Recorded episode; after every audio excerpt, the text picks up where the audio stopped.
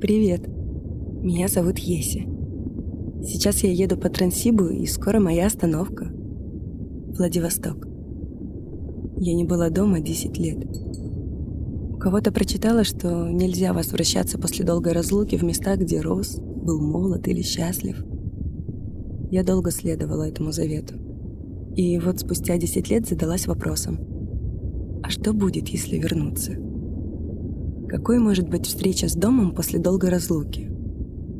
Получится ли обогнуть на закате морвокзал и убедиться, что по-прежнему там нет свободных лавочек? Удастся ли вспомнить перед сном бабушкины сказки про удыгейцев? Повезет ли мне встретить рассвет на Табизина не в туманную погоду? Хватит ли мне время успеть познакомиться хотя бы с одним новым местом во Владивостоке, где я еще ни разу не была?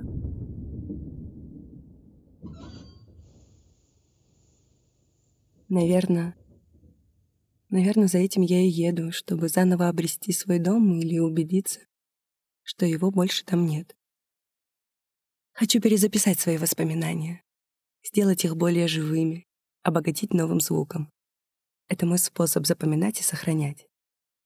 И им я хочу поделиться с другими, чтобы была возможность сказать «Вот, послушай, так звучит мой дом».